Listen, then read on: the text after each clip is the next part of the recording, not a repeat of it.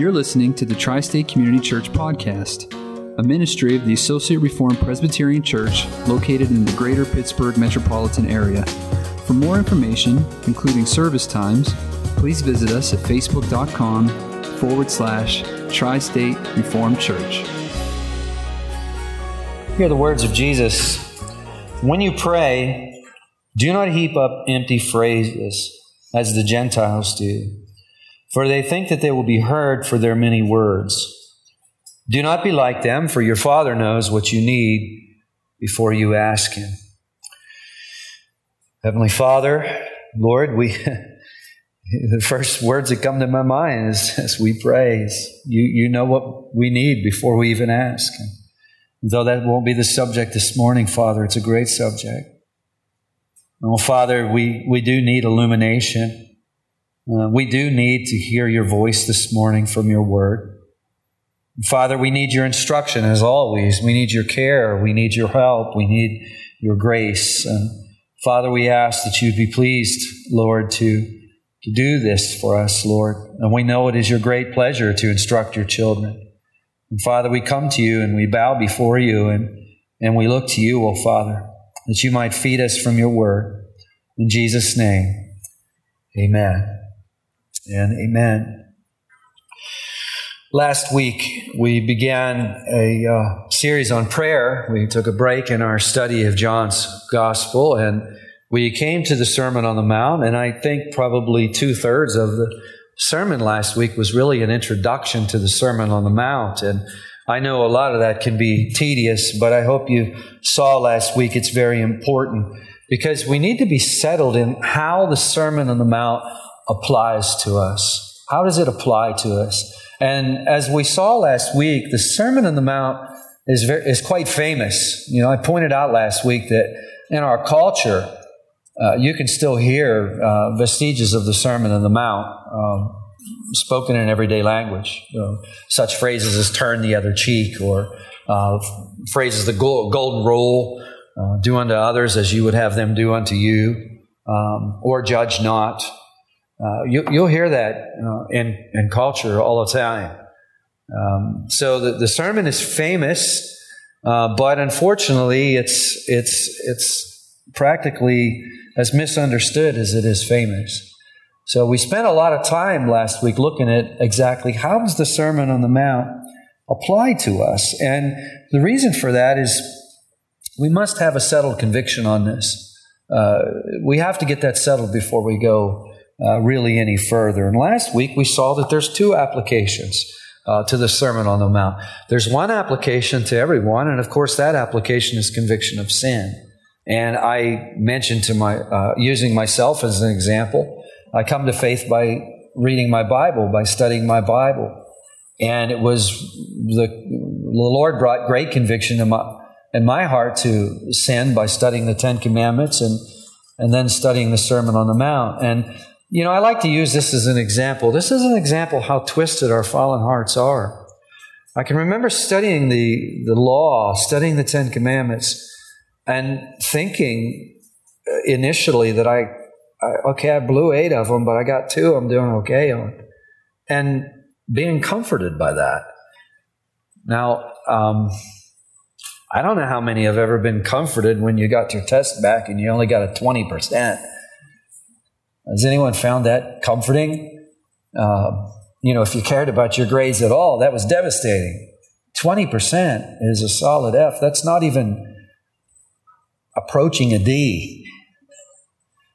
You nevertheless, our hearts are so twisted. You know, I got tw- I got two of them right. I'm, I got two of them right. Well, then you read the Sermon on the Mount, and you know the two I'm talking about. You read the Sermon on the Mount, and you discover no, you didn't get two of them right. In fact, when you break the first one, you've broken them all. Uh, the whole thing just comes crashing down. That's the universal application of the Sermon on the Mount, and it's the only universal application of the Sermon on the Mount is to convict of sin. But we must go further than that. There's another application for those who have come to faith in, in Christ Jesus. And we might call them the regenerate. We could call those who are in a state of grace. We could use a lot of words for that. Uh, uh, for them, the Sermon on the Mount is a guide to lead us in kingdom life. And last week, um, we were uh, we were describing the church as peculiar people, as Peter uh, says that we've been called uh, to be God's peculiar people, drawing from the King James translation of that verse. And what is the Sermon on the Mount to God's peculiar people? Well, it's direction and how to begin living. Are we going to be able to walk this way perfectly? Not right now, but we will. And we're supposed to get started at it right now. Um, and that's, that's the key. So we wouldn't want to hang this uh, yoke upon an unconverted heart. He or she would not have the ability to do this. They're either going to fall into great despair or they're going to become Pharisaical, one or the other. Those are the two outcomes that would happen pastorally if we, if we hung such a yoke on somebody. But as you come into a state of grace, this is our direction. This is, this is what kingdom life looks like. And we can be of great, great cheer. You read the Sermon on the Mount, read it over and over again. It, it, it can be very despairing uh, because it, it does convict us of many, many, many shortcomings. But let's balance that, dis- that despair uh, with excitement that this is where the Lord's taking us. Though today, on this side of glory, we're going to fail miserably to keep the Sermon on the Mount perfectly. But once we go through the door of death and we find ourselves glorified, well, guess what? Uh, in that moment in time, we're going to begin to walk this way. This will describe us. I mean, it actually will describe us, which is quite wonderful. So it's direction to peculiar people in kingdom living. That's the second application of it. Now, with that settled, our subject is prayer, and our master is Christ, and we're so blessed to have this great direction uh, in this work. And he says these words in verse 5, he says them in verse 6, he says them in verse 7 when we pray, or when you pray, if you will. And that's the title of last week's sermon, and it's the title of this week's sermon. I didn't try to be novel in any way. I just said, you know what? When you pray, part two. How's that sound? Uh, when you pray, part two.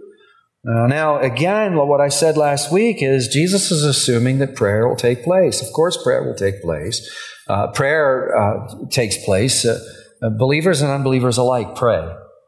Uh, what Jesus is concerned with is that prayer takes place properly, that we do prayer properly, that we do it correctly. So he says these great words when you pray, um, and uh, he gives us this direction. And last week we were looking at verses 5 and verse 6. He says, When you pray, do not be like the hypocrites. And what did we see that the hypocrites were doing? Well, they were using fake prayers to get applause is in essence what they were doing. That's the simplest way I know to put it. Um, using fake prayers to get an applause. Um, and um, of course, this applause is what we might call worldly praise or worldly recognition. And I want to draw your attention to the larger context here. If you go up to verse 1, there Jesus um, he, he shows us beware of practicing your righteousness before other people in order to be seen by them. That's how he starts setting this up. Beware of practicing your righteousness before other people in order to be seen by them. For then you will have no reward from your Father who is in heaven. Now look at verse 2. He says, Thus, when you give, so you see, as part of this address, as part of this instruction, we don't just have prayer, but we also have giving. And he says, when you give to the needy, sound no trumpet before you. I can remember giggling and laughing by that. You know, it's almost a picture of, there's more to it than that, but imagine a person about to give someone and then blowing a bugle, you know, to draw attention to yourself. It's, no, never mind. It's kind of comical, I think, but I do believe God has a uh, sense of humor. Sound no trumpet before you, as the hypocrites do in the synagogues and in the streets, that they may be praised by others. Truly I say to you, they have their reward. Now he goes on in verse 3 When you give to the needy, do not let your left hand know what your right hand is doing, so that your giving may be in secret, and your Father who sees in secret will reward you. Now, if you look down to verse 16, there you see Jesus takes up the subject of fasting. Fasting. And when you fast, do not look gloomy like the hypocrites for they disfigure their faces, their fasting, that their fasting may be seen by others. Truly I say to you, they have received their reward. I cannot read that verse without thinking of this young this youngster that came into our music store a long time ago. And he's, you know, I have to remind myself he's not a, he, he was probably 14 or 15 years old then. And now I have to remind myself that he's not 14 or 15 now. He's, you know, you can do the math. He's probably in his late, he's probably in his late 30s and maybe even early 40s now. But um, he decided he was going to fast for a week. And um, he had everybody know that he was going to fast for a week. Uh, he came in the store for something. I can couldn't tell you what he came in the store for, but I can tell you everyone in the store knew he was fasting for a week. I mean, and I and I don't I don't say this to put him down. Actually, um, he was a kid that we were really very proud of. I mean, he's just a youngster, you know, and the fact that he was really making efforts to follow Jesus and really taking Jesus so seriously uh, was was marvelous. But I still can see his face with the gloomy, uh, oh, I'm fasting. Oh, you know, I can see all that, and, and and this is the kind of thing, you know, when you're trying to do. This is where our hearts are at when you're trying to do your best uh, before the Lord. You can see uh, what's going on here. Uh, is he was really attempting to get attention uh, through all of this. Jesus says, "Truly I say to you, they have received their reward." Verses 17, 18, he says, Now when you fast, anoint your head, wash your face, that your fasting may not be seen by others, but your Father who is in secret, and your Father who is in secret will reward you. Um, so there's an important principle here um, that we see that the hypocrisy is focused on itself, isn't it? You know, it's an ugly word. Um, so it's a strong word too, isn't it? Um, hypocrisy. But the the hypocrite labors for his own glory. Uh, and we can't simultaneously labor for God's glory and labor for our own. Um, it has to be one or the other, doesn't it? Uh, it just doesn't work like that. And we're seeing that this principle is global to prayer, giving, fasting, and, and, and I would like to see that, the, that we even widen this uh, to every area of life, actually. Uh, anything that we would do to try to gain worldly attention, uh, whether it be a, posting a YouTube video, you know, uh, preaching. You know, we're, we're live on YouTube right now. Um, if I am functioning right now uh, for myself, I, I, would be committing this. Uh, if I'm laboring for uh, Rick Anderson, oh, then that's abominable, you know.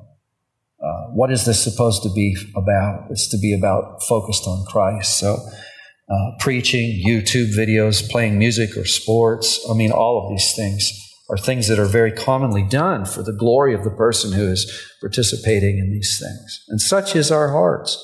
Uh, we need to remember what we learned in John's gospel. Jesus said in John 5:41, "I do not receive glory from people." John 5:40. We don't need to turn there, just listen. I do not receive glory from people. That's what he said. I do not. Um, it's liberating, actually. It's a liberating thing. Um, because so many people are paralyzed today because they're so worried about what everyone else thinks of them. Just paralyzed. What's such and such going to think? What, what's, what's, what's he going to think? What are they going to think? What are you? Think? Jesus is like, what does the Father think? If we concern ourselves with that, we don't need to be worried about anything else at the end of the day. And I think you can see that that really just strips the yoke off the neck of the person that's just so caught up in, you know, just worry about what the Father thinks is how we, you know, that's how we find um, uh, freedom from that. The King James translation puts it this way Jesus says, I receive not honor from men. I think that's helpful. I receive not honor from men. You know, we don't need to take a field and put it in the name of Jesus, you know, because he did something, or we don't need to put the track in the name of somebody, or we don't need, as people are fond of doing. Uh, Jesus says, No, I don't receive glory from people. This was also true of the Apostle Paul and his co workers in the gospel. You don't need to turn there. Just listen. 1 Thessalonians 2 6. Paul tells the Thessalonians, Nor did we seek glory from people, whether from you or from others. I'll read it again. Nor did we seek glory from people, whether from you or from others. And I don't think that we're going to have a successful ministry unless we march to the beat of that drum. That's a common denominator amongst all who uh, have any type of measure of success in ministry. What are they laboring for? The glory of God. We can't simultaneously labor for our glory and His. We're going to be doing one or we're going to be doing the other. And Jesus puts it this way How can you believe when you seek glory from one another and do not seek the glory that comes from the only God? What is Jesus saying? He's saying when we find ourselves in the posture of seeking glory from others, in that moment we're failing to even believe. It's, it's complete unbelief. It's a pretty strong statement. Uh, I would commend it to you. It's John 5:44. You can write it down and and uh, meditate on it often, as I have done. Um, because I, again, I will tell you, um, when I was uh, new in the ministry and over the course of my ministry, I've wrestled with this, very much wrestled with this. In fact, I'll tell you, when we were on the subject of prayer, I'll tell, I'll tattle on myself this way. At one point, I don't know how long I'd been preaching. I'd been preaching for quite some time. When um, I discovered that a majority of my praying before preaching wasn't about the congregation I was preaching to, guess who it was about? It was about me. Lord, get me through this. Lord, give me the words to speak. Lord, help me to speak soundly. Help me to speak this way. Help me, me, me, me, me, me. Goodness, it was all about me. Well, we have to start somewhere, don't we? And that's my testimony. Maybe I should keep that to myself. I don't know, but Stephen, it's too late. It's already out. Um, I promised myself I wasn't going to pick on you so much this morning. But, yeah. That's where we're at, isn't it? I don't think I'm alone in this. Um, I think we all have our story, don't we? Um, that's where I'm at. I don't want, and, and I, I share that with you for this reason, as we're, especially as we're, one of the things I'm finding really hard to do after teaching on prayer is closing in prayer. Last week I was, because the, the Sermon on the Mount holds such a high ethic in prayer. And I want you to know it's not one that I have, that I can reach. I can't reach that yet. Uh, but it's, it's one we have to learn about, isn't it? Uh, we have to learn about it. Uh, so I, I just want you to know that I struggle with you in all of these matters. Now, the principle here is not to seek honor from others through giving, fasting, or prayer or any other thing. You know, we know the words that Paul says in 1 Corinthians so whether you eat or drink or whatever you do, do all to the glory of God. So last week we saw there were three principles in our approach to prayer. I don't know if anybody remembers the names of them. It's not important that you remember those names. I gave you some of the historic names, you know, like recollection. You remember that? Uh, recollection. You don't have to remember all that stuff. But what we do need to remember is the principle. Um, in recollection, we need to be aware of what we're doing. Uh, in other words, we don't want to be flippant about prayer. Uh, we can be that way. In recollection, we're just simply calling, recalling to our hearts what are we doing, but more importantly, we're recalling to our hearts who we're doing it with. Who are we doing it with? And that's what's being missed here in verse 5 by this hypocrisy. Here they are, they're marching into the presence of God while they're faking these prayers so that they can get so that they can get um, praise from other people. We see it's we might read it and kind of giggle, but it's a really heinous thing to do, isn't it? Um, it's, it's, it's not a small thing. So we want to re- we want to recollect what we are doing. More importantly, we want to recollect who we're doing it with, and then exclusion, the principle of exclusion. But when you pray, verse six, go into your room, shut the door, pray to your Father who is in secret, I think if you're like me, my first thought on that is, uh, okay, we get a room, we'll get a small room in the house, we'll rope it off, and that's the prayer room, and that's where we pray. And if you have a room in your home like that, that's great. I don't think many in the first century who heard these words first had such a luxury as a room in their home where they could pray. I don't think that's exactly what. It, it, listen, we could, if you have a room like that, it's a good thing. Just don't be waiting for everyone to be around before you run in it so they can see how long you've been in there. Don't do that. You see how easy and subtly this can But no, what we saw was the principle of exclusion. We must shut things out. There's, as Martyn Lloyd-Jones says, there are certain things that we must shut out. What must we shut out? We must shut out other people. We've got to shut out other people. Uh, and we even have to, in our approach, we have to shut out ourselves. And that's what it means, says Martyn Lloyd-Jones. That is what is meant by entering thy closet.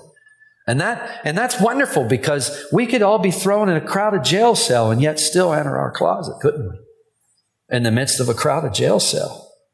Uh, that's the wonderful news. And the last principle that we looked at last week was realization. We must realize we're entering into the presence of an all powerful, majestic, and holy God. Uh, we need to realize that. And I, I, would say to fail to realize that is falling into unbelief. Why would I say that? Because if we could see him, we wouldn't do that. It's only as we lose sight of him that we do that. It's only as we lose sight. If we could see him, there wouldn't be any chance of us committing that one. Um, so these are our principles. Now, when we come to verse 7, we move to what we might call the exercise of prayer, actually going about uh, prayer. Notice Jesus' words, and when you pray, I think it makes a great title. That's why I keep using it. I don't know how many times we're going to keep using it, but I like it, which means might be using it more. Uh, when you pray, okay, when you pray, uh, do not heap up empty phrases as the Gentiles do. Now, what's that mean? Well, it's a stern denunciation against thoughtless or mechanical prayer. Uh, thoughtless or mechanical prayer. And some may be wondering, what does 1 Kings 18, you know, I always try to have our Old Testament reading have something to do with the sermon. And you might be wondering, uh, what's 1 Kings 18 got to do with, uh, with this? Well, actually, a lot. Um, first, it might be profitable for you to turn, keep your place in Matthew 6 and turn back to uh, 1 Kings 18. as we think about this. We have an example, actually, of um, what Jesus is telling us not to do and of what Jesus is telling us to do uh, in this particular uh, passage. And again, as a result of King Ahab's apostasy, the Lord has closed the skies. He's closed up the skies. There's no rain. Now imagine our, our chief and principal product is agriculture, and we haven't had any rain for three years. Uh, today, we would call this, uh, you know, we, we would say the economy is on its face. Uh, uh the, the, Lord has shut off the economy. There's, uh, uh, there's, no, there's no water, therefore, there's no food. And after three years have gone by, the Lord calls Elijah to set up a contest between the Lord and the false god Baal. And if you look at verse 21, and Elijah came near to all of the people and said, How long will you go limping between two different opinions? If the Lord is God, follow him. If Baal, then follow him. And the people didn't answer him a word. Now, if you look down to verse 23, Elijah continues, he says, Let two bulls be given to us, and let them choose one bull for themselves and cut it in pieces and lay it on the wood, but put no fire to it. And I will prepare the other bull and lay it on the wood and put no fire to it. And you call upon the name of your God, and I will call upon the name of the Lord. And the God who answers by fire, he is God. And all the people answered, Well, that's, that sounds good. That sounds, that is well spoken. Now, I want you to pay special attention to how the false prophets go upon, go uh, upon the work of praying to their God. Look at verse 26. They take the bull that was given them, they prepare it, and they call upon the name of Baal from morning until noon, saying, O Baal, answer us. From morning till noon? Oh, Baal, answer us. Oh, Baal, answer us. You can almost hear them chanting these words. I'm sure other things were said, but from morning till noon. Oh, Baal, answer us. Oh, Baal, answer us. If you look down to verse 28, you'll see they cried aloud. And in verse 29, as midday passed, they raved on until the time of the offering of the oblation. That is the offering of the sacrifice. They're raving on, and there was no voice. Now, here we have a, a lot of chatter, mutter, repetition of words, And uh, it's really paganism. It morphs into paganism because what are they doing? Well, they're, they're, they're limping around. They're doing some kind of dances uh, around. There's some kind of ceremony that they're doing. And they're even cutting themselves. There's a lot of messages actually in this passage for uh, today's culture. Trust me on that. Uh, they're, they're lancing themselves. They're bleeding. They're doing all these things, trying to get Baal to answer them. Uh, lots of chatter, lots of mutter, repetition of words. Now, if you look down to verse 36, notice in contrast how Elijah prays. And at that time of the offering of the oblation, Elijah the prophet came near and said, O Lord God of Abraham, Isaac, and Israel, let it be known this day that you are God in Israel, and that I am your servant, and that I have done all of these things at your word. See how important that sentence is. Elijah didn't come up with this on his own. Elijah has done this as per the direction of the Lord. Elijah set this contest up as per direction of God's holy word.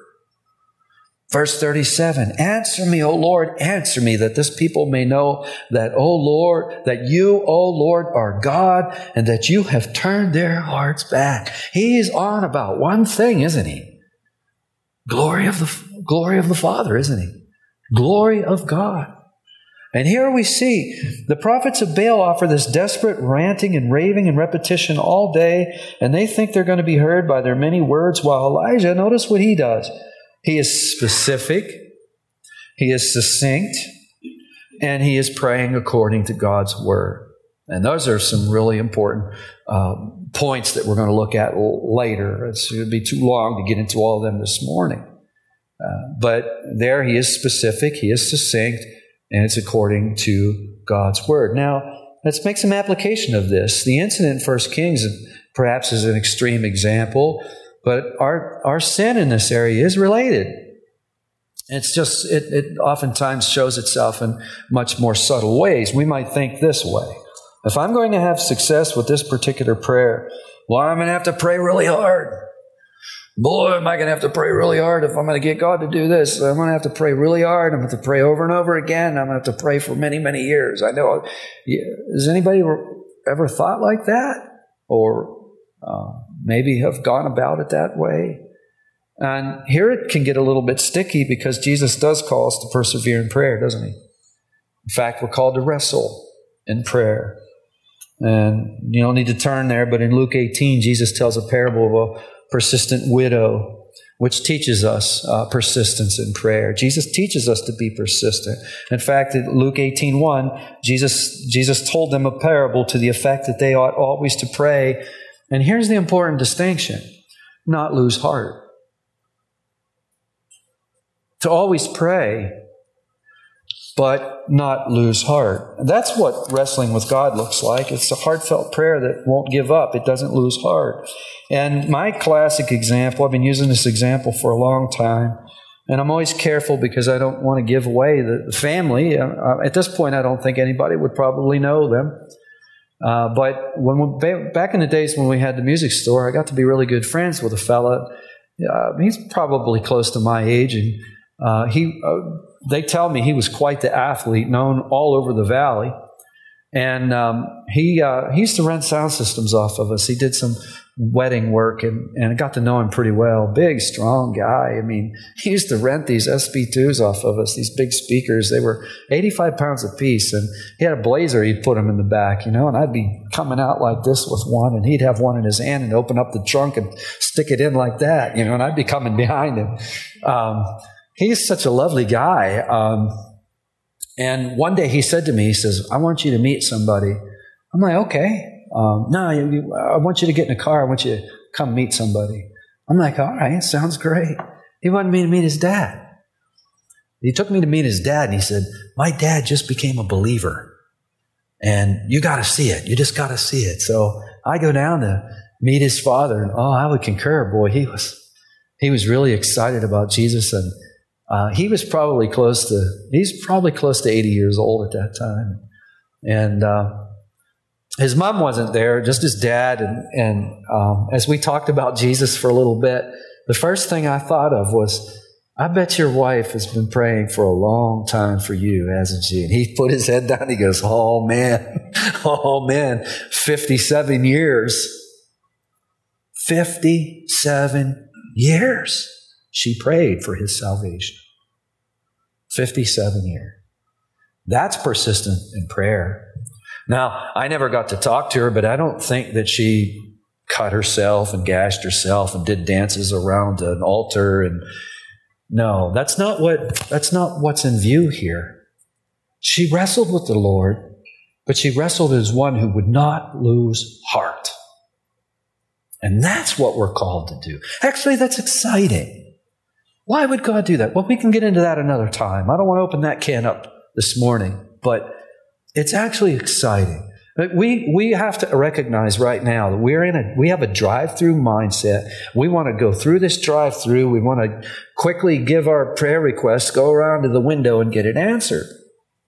That's just where we're at. We got to fight against that. We really got to fight hard against that uh, because God is not running a drive through. He's really not running a drive through. So um, we, we need to um, we need to take up the subject of the heart here.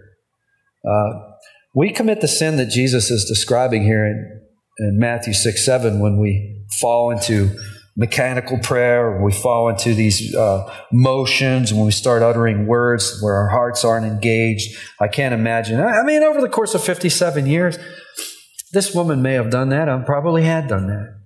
Probably many times.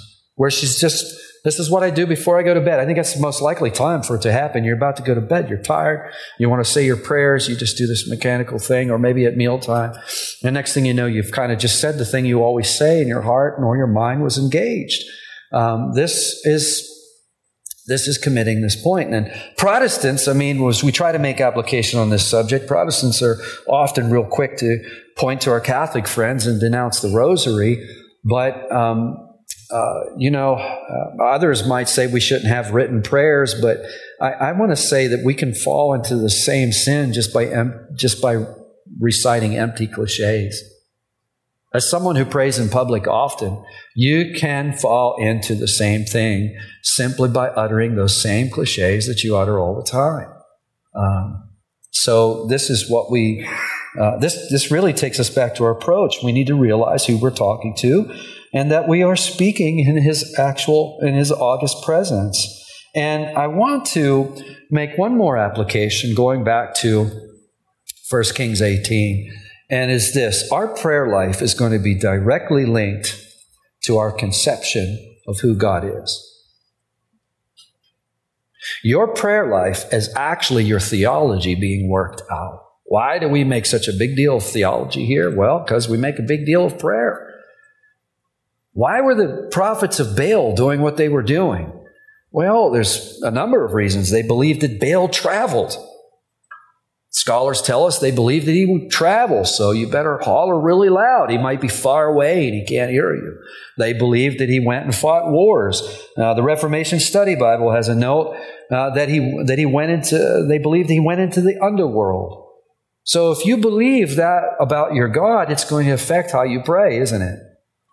Um, now, we could believe that God doesn't hear us. We could believe that He doesn't care or that He's not easily moved. And um, think about if you did believe that, think about how that would affect your prayer life. If I didn't think God could hear me, it would be kind of a ridiculous thing to pray, then, wouldn't it? Or if I thought He didn't care, or if I thought that, you know, um, He's not easily moved to action. But as believers, we must realize that the, that the Lord is a God who hears. Well, someone will say, well, how, how do we, you know, that sounds good. Rick, give me, can you strengthen me in that? Well, Jesus is teaching us how to pray, isn't he? He wants this conversation. He says, when you pray, when you pray, don't do this, don't do this, don't do this. No. When you pray, do this. And our Father reveals himself as a Father. He's ever more willing to hear us and answer us than we are to come to him. And when we believe that our prayers will reflect it and our prayer life uh, will um, be proportional to our doctrine. And I said we weren't going to get into verse 8, um, that last phrase, but you know what? I think we can handle it. You guys, you guys up for this a couple more minutes? You want to know that one, don't you? If you look at verse 8, and sometimes you'll get this objection uh, do not be like them, which we read earlier. Uh, for your Father knows what you need before you ask Him. There's a common objection to, re- to prayer that says, listen, if, if um, God already knows what we need, then why do we need to pray? And if we're asking that question, we're forgetting something very paramount here. We're forgetting that God reveals Himself to us as a Father. Now, think about that for a minute. Um, did that work in the house we grew? Assuming you grew up in a healthy home. You know, in a healthy home, fathers care about what's going on with their children. And they might fully know well what's going on. And oftentimes, depending on the age of the child, they know fully what's going on. But they want to hear it. They want to hear it. It's, it's precious to hear. It's precious for a child to run to his or her father. And it's precious for a child to run to his or her mother. It's hurtful when they run to someone else, isn't it? So when we're asking this objection, we're losing focus. Maybe we've never understood that God reveals himself to us as a father. He could have just said, I'm Elohim, I'm Yahweh, I'm, you know, I'm El Shaddai, or go down the list. He could have just said all of that, but no, he says, no. I'm Father. I'm a Father. And as a Father, yes, does He know what we need before we ask Him? He knows everything about us. He knows everything about us. He doesn't need biopsies to know about the state of our health. He doesn't have to run tests on us. He knows how this whole thing, he, he, has the, he has the end in front of him as equally as he has the beginning in front of him, and everything in between is all before him at once. He knows what we need. But this is a delightful thing, isn't it? That he desires that we come to him and ask him and spill our hearts to him and share with him. Why? This is the deepest communion that we have, isn't it? Because now you're sharing things with Him that you may not even have shared with your best friend. And in that sense, He becomes your best friend. Amen? So, in conclusion, I think I'll just sum it up this way. How do we conclude? Do not be like them. I think it's a good way to conclude. What do you think? Let's pray. Heavenly Father, we thank you, O Lord, for your goodness. You're so very good to call sinners to yourself, to send a Savior, yourself in the flesh, to die on a cross to save us from our sins, to be raised on the third day to give us new life, and then to give us this direction on how we're to live out this new life and to give us such great direction. You've given us, you've given us incredible direction in how we are to pray. In other words, you've given us incredible direction in how we are to commune with you, how we are to have communion with you, O Father. Oh Lord, we pray that you'll help us to drink up all of this, Father. Help us to study this and to memorize this and to know this and put this into practice in our lives, Father, that our communion with you would be enriched, that our life in you, O Father, would be uh, uh, would be greatly, greatly improved, oh Father. We thank you for these things in Jesus' name. Amen.